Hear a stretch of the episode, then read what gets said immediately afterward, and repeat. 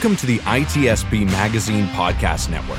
You're listening to a new episode of the Founder Pack Podcast, where your host, Brendon Rod, brings startup stories from experienced founders and other functional experts to help current and future founders get inspired and grow their knowledge with quick, tactical insights.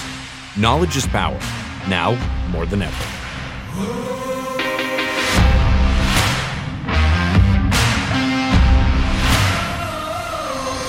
Hey, Aaron, welcome to the show. Hey, Brendon, thanks for having me.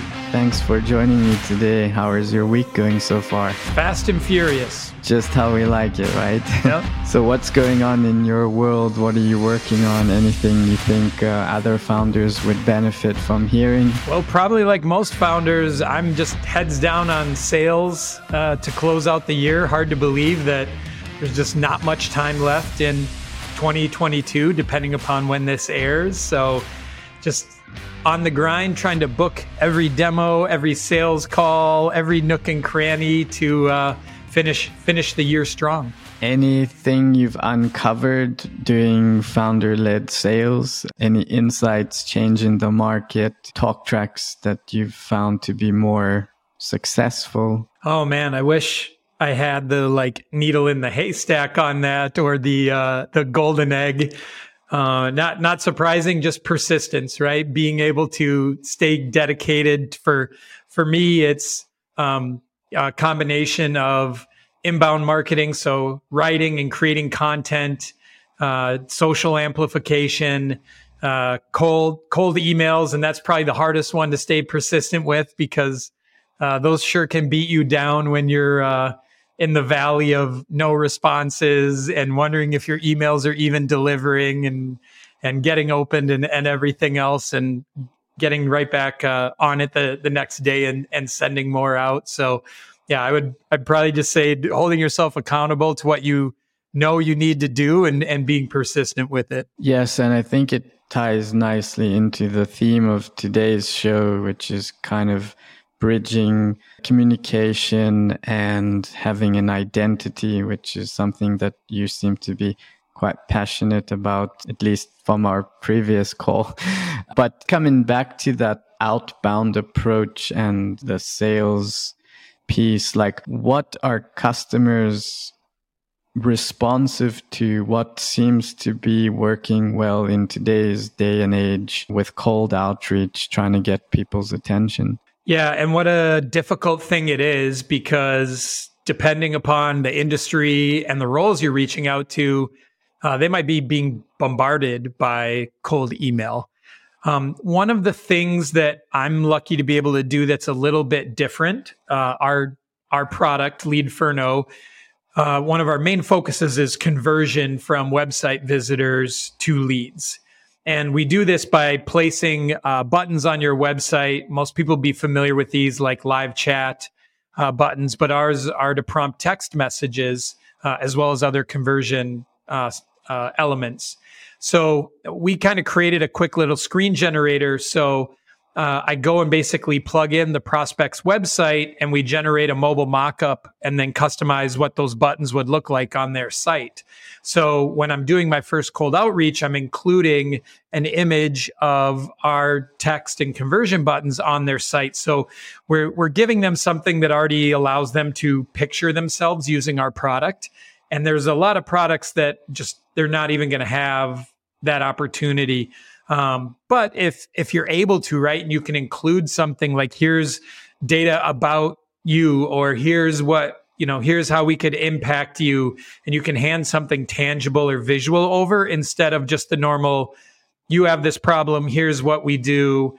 Um, I, I feel like that has definitely been a benefit for us uh, in, in our cold outreach. So you know maybe just looking and addressing what is unique about our product and how can we deliver some of that uniqueness in our cold in our very first cold email outreach um, to get them interested or to get them to uh, reply and use that to your advantage. No, I love that. Like more show versus tell. People are kind of getting uh, bored to death with these death by PowerPoint and, you know, long, boring emails or like just book a time with me, schedule some time with me without providing any value. So I, I really like your approach. And I think it can definitely be replicated into other industries and products for sure. I think it's a good time for us to introduce you and just kind of give us a quick high level about your background, and then perhaps segue into, you know, why did you go and develop this product? What was the impetus for that? Yeah. So I'm Aaron Weiche, uh, a lifelong digital marketing addict at this point. Um, for about uh, 15 plus years, I ran digital agencies. So building websites, apps, search and social solutions for everything from small businesses to Fortune 100 companies. Uh, and then after a, a, very long and successful run in that, I, I needed a change. Uh, and I got really lucky, fortunate.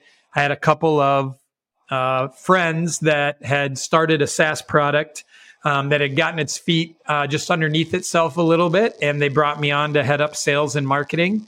And within a, a year or two, I then uh, took over as CEO. That product was called GatherUp.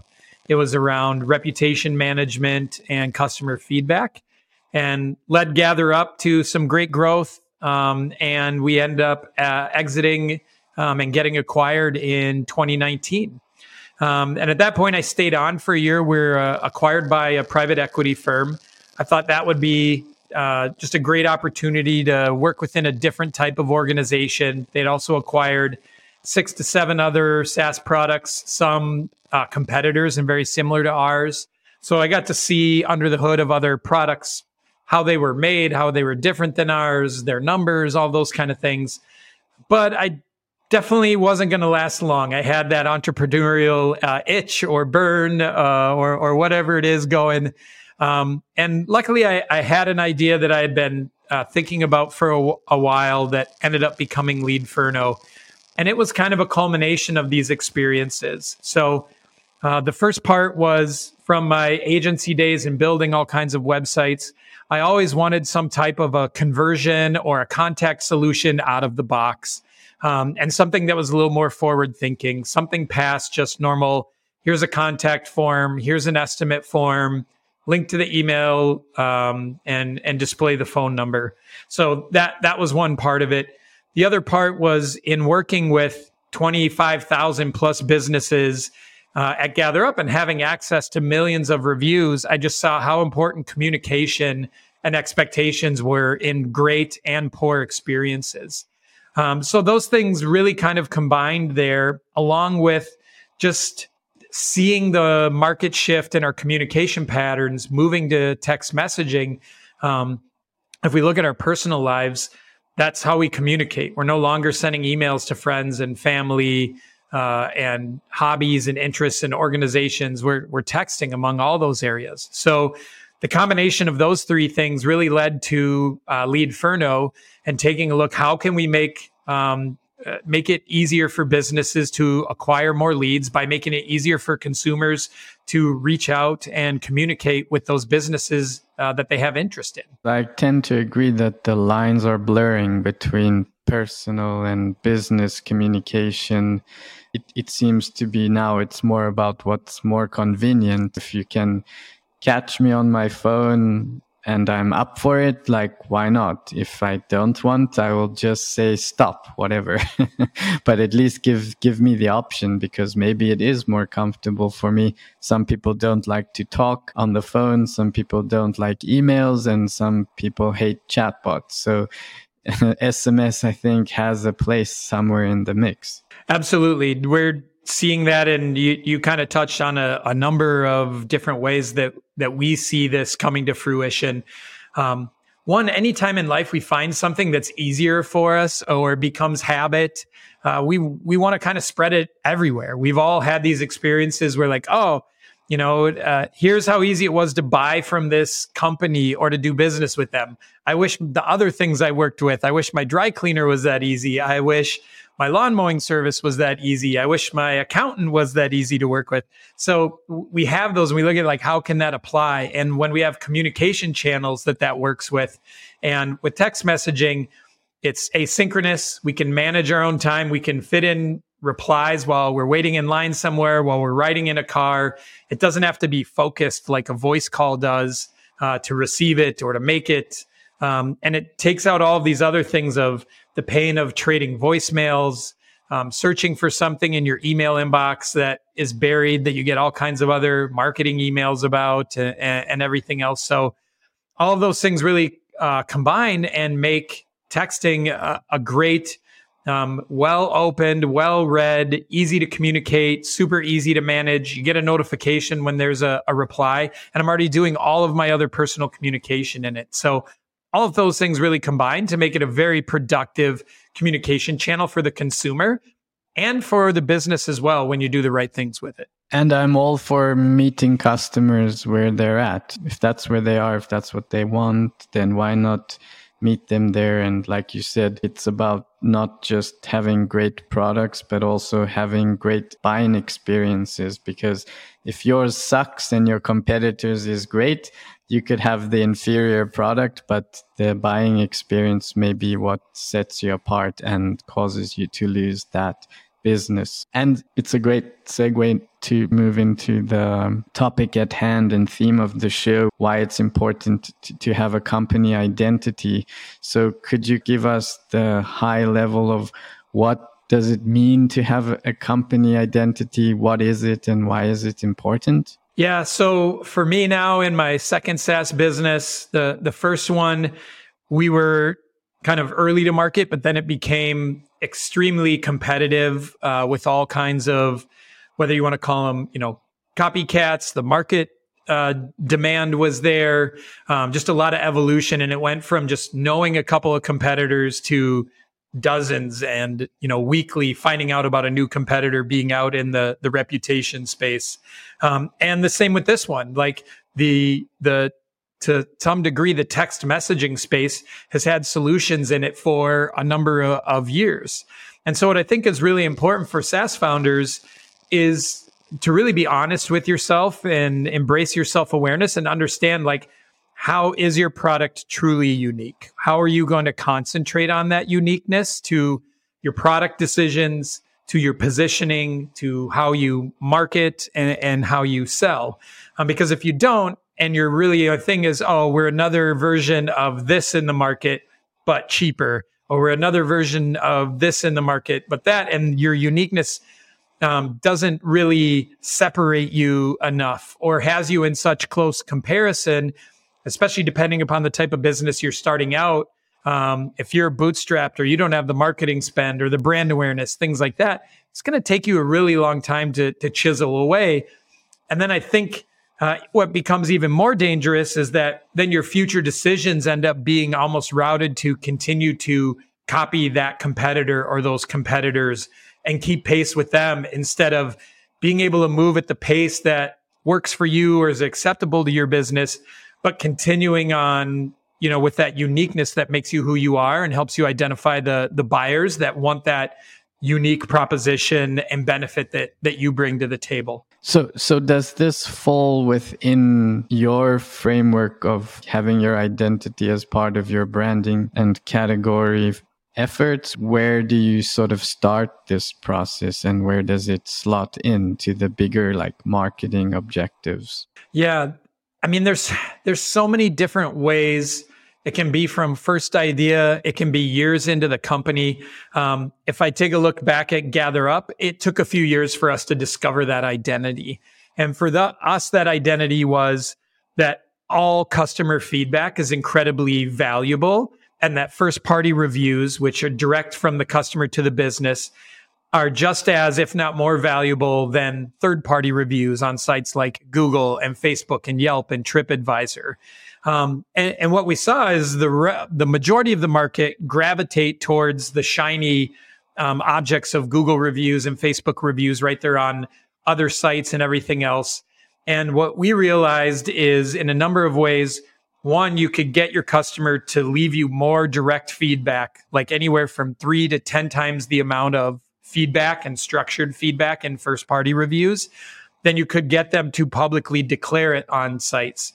And it wasn't to say that wasn't available. We, we built a system that would ask in a funnel first party reviews first and then say, great, now would you go a step further and leave this on a third party site like Google or like Facebook? So we were actually asking for both. But we started realizing in our marketing and our positioning and our messaging, we really needed to put out there to people here's here's a way you can capture much more data. You can make your business so much smarter. You can use it for so much more content in marketing um, than if you only go from these, you know, third party ones. So that really ended up, you know, that that is something that uh, came to us, and it was something that was kind of already part of the way we thought and what we looked at, but we didn't know at the time how to translate that into our positioning and our messaging and, and our marketing. And then once we did, that really helped fuel our growth because now we were aligned and we were kind of out there with exactly who we were instead of I don't know if you want to call it pretending or not being aware of it, um, and kind of stumbling through those conversations instead of just leading with it and controlling um, and telling them this is to your advantage to approach it this way. And the the same has happened in Leadferno from the start, mostly because I, I learned a lot from discovering that and GatherUp and seeing that fuel us. So with Leadferno, as I was mentioning, there's all kinds of tools built out there around text messaging and, and text marketing. Um, but what we realized early is we wanted to build a solution that was really centralized on conversion. Um, and interesting enough, if somebody asked me, you know, what Leadferno is, we are a conversion solution. What we found is that text messaging was a great way to fuel conversion because of the demand for the channel, how easy it was uh, to use for both sides. Um, so, where a lot of people look at it, and it's still part of our messaging that we bring two way text messaging to a business, when we talk to customers, when we point out what we're trying to do, when we continue to plan our future roadmap, the end of the day, we're all about starting more conversations. Texting just happens to be a great tool to do that.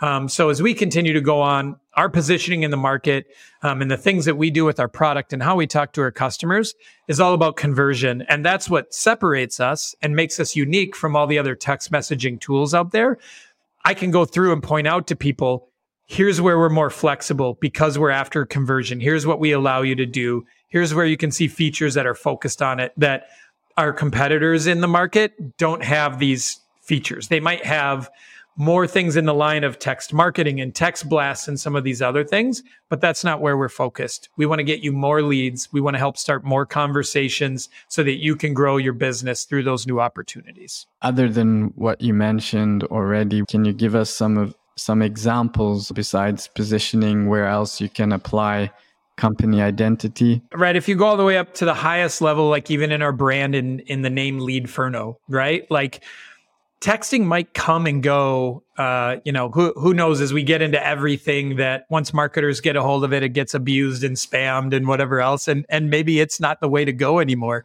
Um, so our brand identity is around lead, right? Lead Leadferno. We're we're implying that leads, you know, uh, hot leads, lots of leads, an inferno of leads is what you're getting after. So right from the start, uh, uh, you know, text isn't in our name. Um, and part part uh, of those elements. When you look at like some of our positioning and taglines, things like that, close more leads faster, win right now. So we're speaking to immediacy um, and being able to engage with with customers fast because text messaging um, has the opportunity to be a, a real time communication tool and the cycles to go much faster than trading phone calls and voicemails and emails and, and all of those uh, other pieces.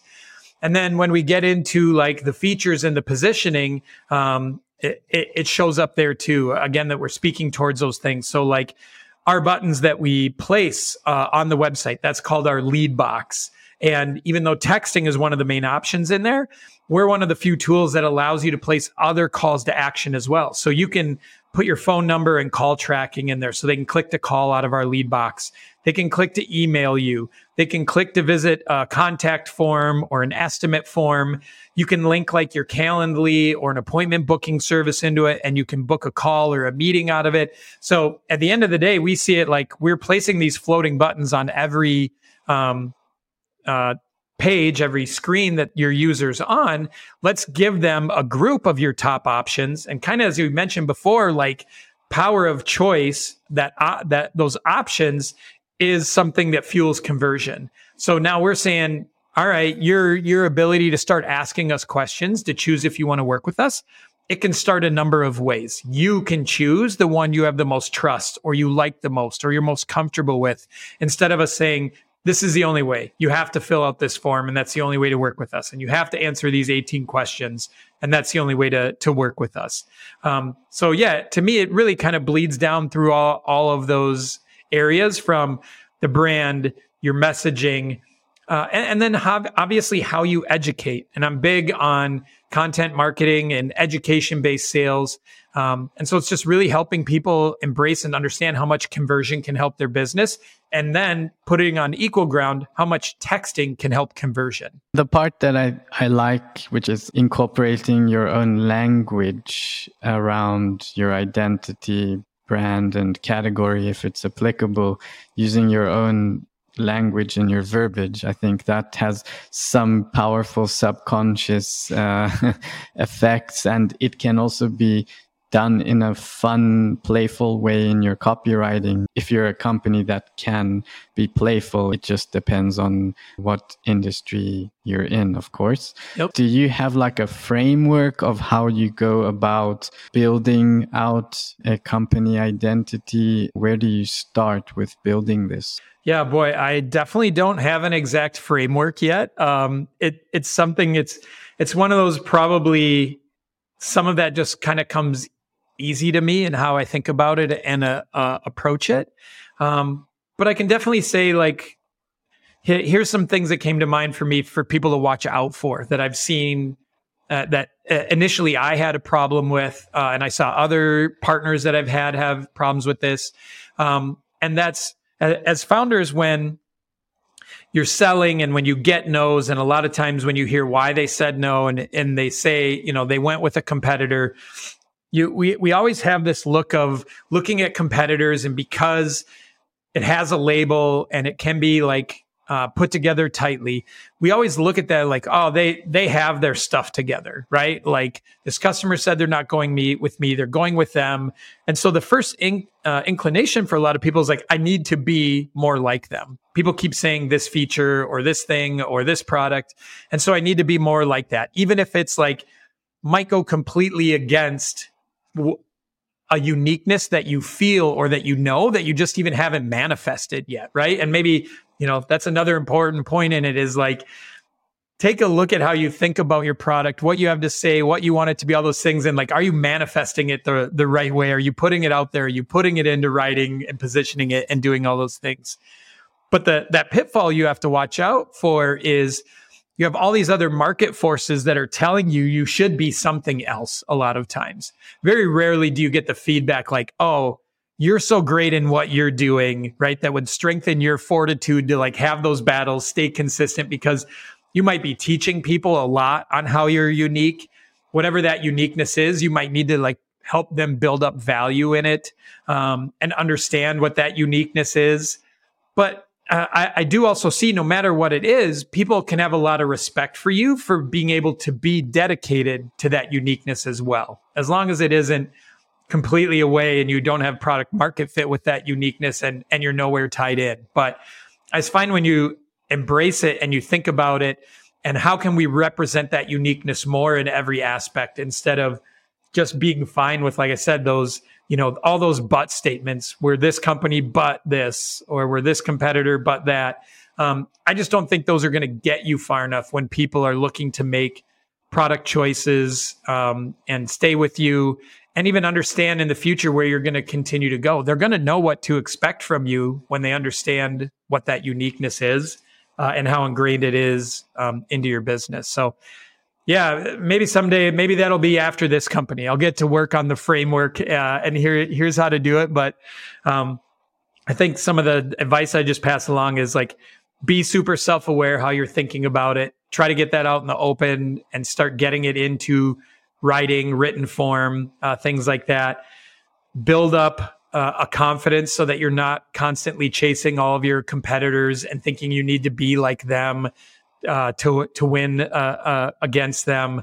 Um, and then just once you understand it, just really uh, embrace it. Don't hold back from it. Make decisions um, with that uniqueness and with that awareness in mind. Could you elaborate a bit when you say people want you to be like this? Are you referring to investors, customers, or both? Yeah, it, it could be investors. I, am speaking more on the customer side, but it, it's really just kind of human nature, right? When we like, when we see something else and it's already wrapped up in a brand and has marketing and has a feature set and all these things, like it's it's a known commodity. It's something that we understand.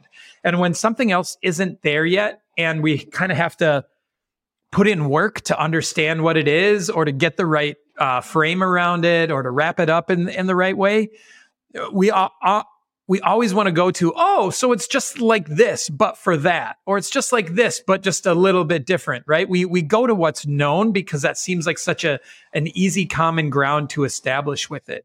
Um, and with customers a lot of times they can have that towards a product and they just want it to do like oh, one more thing, or I want it to be a little cheaper. I think I like most of the things about that product because it's just easy for them to surmise, or it's like the only thing that they've been exposed to, right? And when it's the only thing they've been exposed to, they're just tied into what that process looks like and what that tool put out. And so that can become very difficult because when it's all you know, then that's where your expectation sits. And then you really have to realize, okay, to break people out of that, I really need to understand how we're different, what our uniqueness is, how to teach them that that uniqueness matters if they come to the table not understanding um, how much that that matters with it, and try to erode a little bit of what their their you know perceived conceptions are about that product or about that experience or about how how they want it to work. So it's definitely not easy, but once you catch gear with it, there's definitely a lot of flywheel elements to it. It's an interesting discussion because I'm not sure if it's sometimes the fact that customers want to consolidate and have everything in one solution, or if it's not understanding or not believing in your solution being the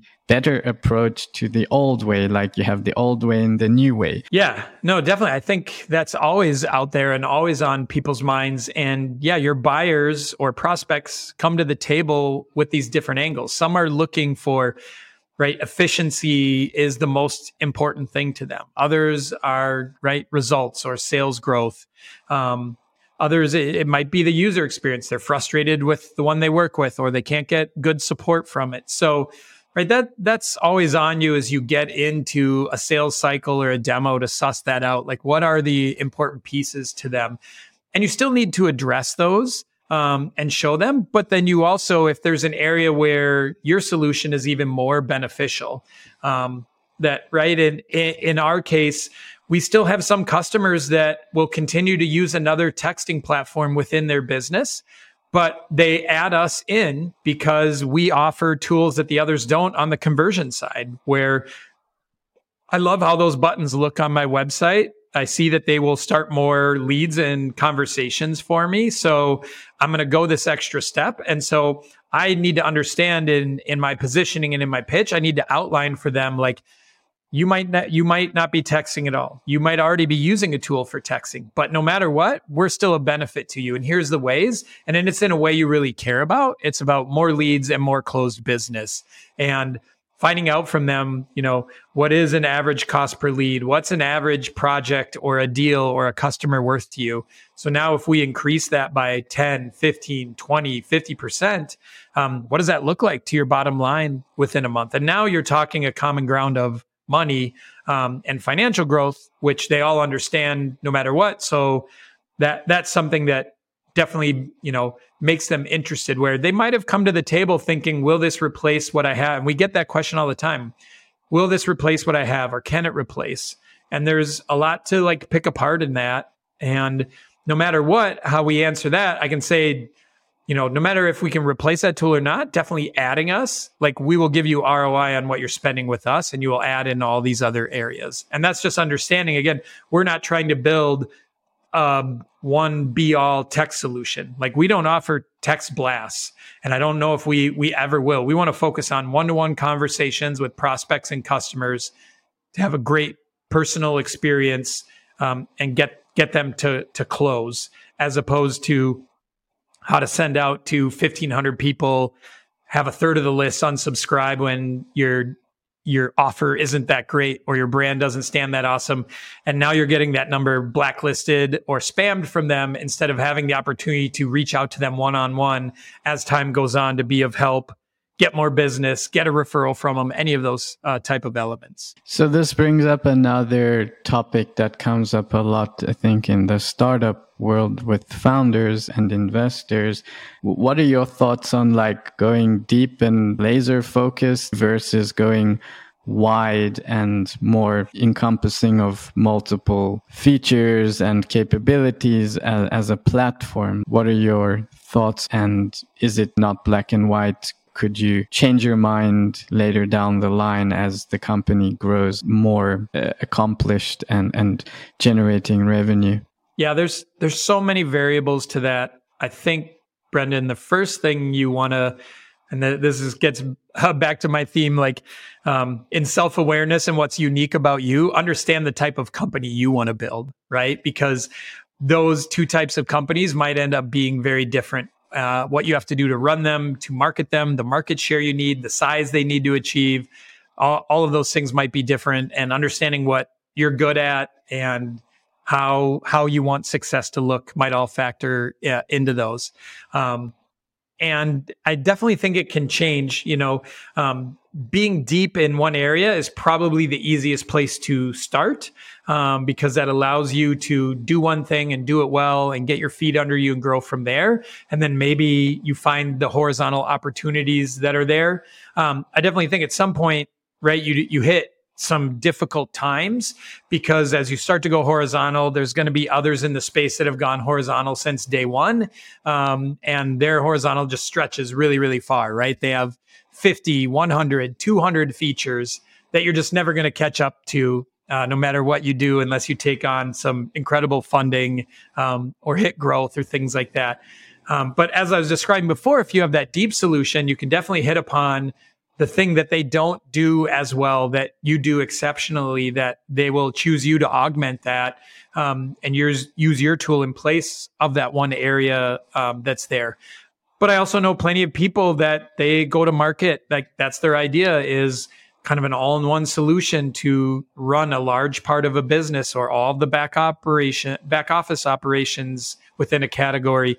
Obviously anybody building a crm like you're going to be in that category. You're going to bite off on a ton of features because expectations are so high because of how many are in the market. Even if you're building a crm just for painters or just for auto mechanics right? Just uh, specific in one area there's still going to be quite a feature set that you need to adopt from day one. So it's the old cop out of of it depends, uh, but I would definitely start with like what best suits how you think, how you sell, um, what your ideas are around it, and the type of business you want it to be, the size you want it to be to be successful for you, and that'll probably factor into some of those decisions. Great answer. I, I love that response. So coming back to to this identity concept for more technical founders who may struggle with this because i know you i think you told me your superpower is more sales and marketing so it's more natural for you. So what would you say to technical founders who would consider doing this? And also when is like the best time to start doing this as a founder? Because you may not have that support or that marketing support to help build this out yeah. I mean, the, the easiest shortcut is finding a co-founder that their superpower is sales and marketing, right? Like the, there's, uh, there, there's always sales and marketing looking for a technical founder and there's technical founders looking for sales and marketing. And, you know, that this is both the easiest uh, way to uh, get that built in your business. It's also probably like one of the hardest and the most impactful, right? It's the the biggest decision you might make on on who you work with. Um, you know, I look. At, I I got really lucky. My founder's more product uh, and technical. My co-founder's more product and technical oriented. And Joel and I knew each other for like 10 years before we started this business together. Um, so we had background. We knew how each other worked. We knew long term all the other things. And, you know, we were aligned on the right things um, but also very you know different in, in other areas that complemented our skill sets and where we wanted to focus and all those other areas. So that's definitely one to look at. The the other is like it, when you have one set of skills, then you just have to know I have to dedicate myself to learning enough on these other side, and especially for technical founders, like sales and marketing is so important, right? Like it is so important. You it's just too crowded of a space to like build it and they will come. My product's great, so everyone would use it. Like you have to be able to get that word out.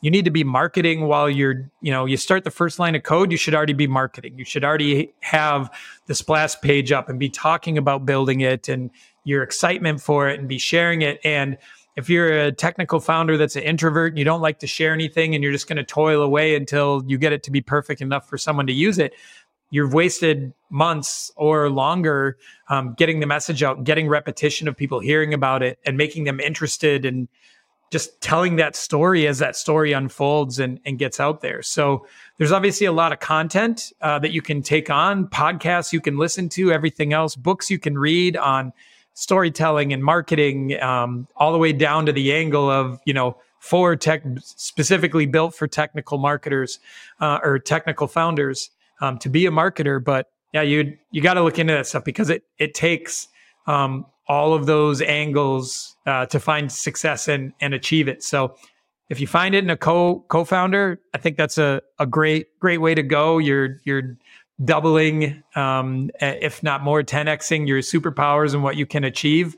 Um, but if you have to learn it and make it happen for yourself, like find resources, hold yourself accountable, be persistent um, and consistent with it, uh, and learn the things that you can do well and keep pushing yourself to add to those uh, skill sets because you're going to need them. Yeah, you hit on some great points there. This has been a great conversation. I really learned a lot. So thank you so much. Before we wrap up here today, is there anything else you'd like to share with our audience? Uh, just I, am a very uh, social person on Twitter. So if you want to follow me at Aaron Weiche uh, on on Twitter, uh, I engage a lot there. Obviously, if you have any interest in acquiring more leads uh, for your business, uh, we have software companies that use Leadferno as well. We use it. We text and answer customers' questions, and they can directly book demos through our lead box. So leadferno.com is where you can go, and you can start texting with us to see what it's like for a user experience. So easy to to use our product to um, uh, to find out about learning more about our, our product. So dog food, eating dog food. I don't even I don't even know how that works, but you can use our product as the the consumer to understand how it works and how your prospects and customers will feel when they engage with you. And are you a LinkedIn guy as well? Can we add your LinkedIn in the show notes? Yeah, totally fine. Add LinkedIn. I probably I call LinkedIn slow Twitter, so I post there maybe once a month or so, where Twitter is more more close to daily. But uh, I'm I'm definitely there and open to connections there too. That's good to know. Well, thank you so much again, Aaron, for joining us today on the Founder Pack podcast. Thanks for having me, Brendon.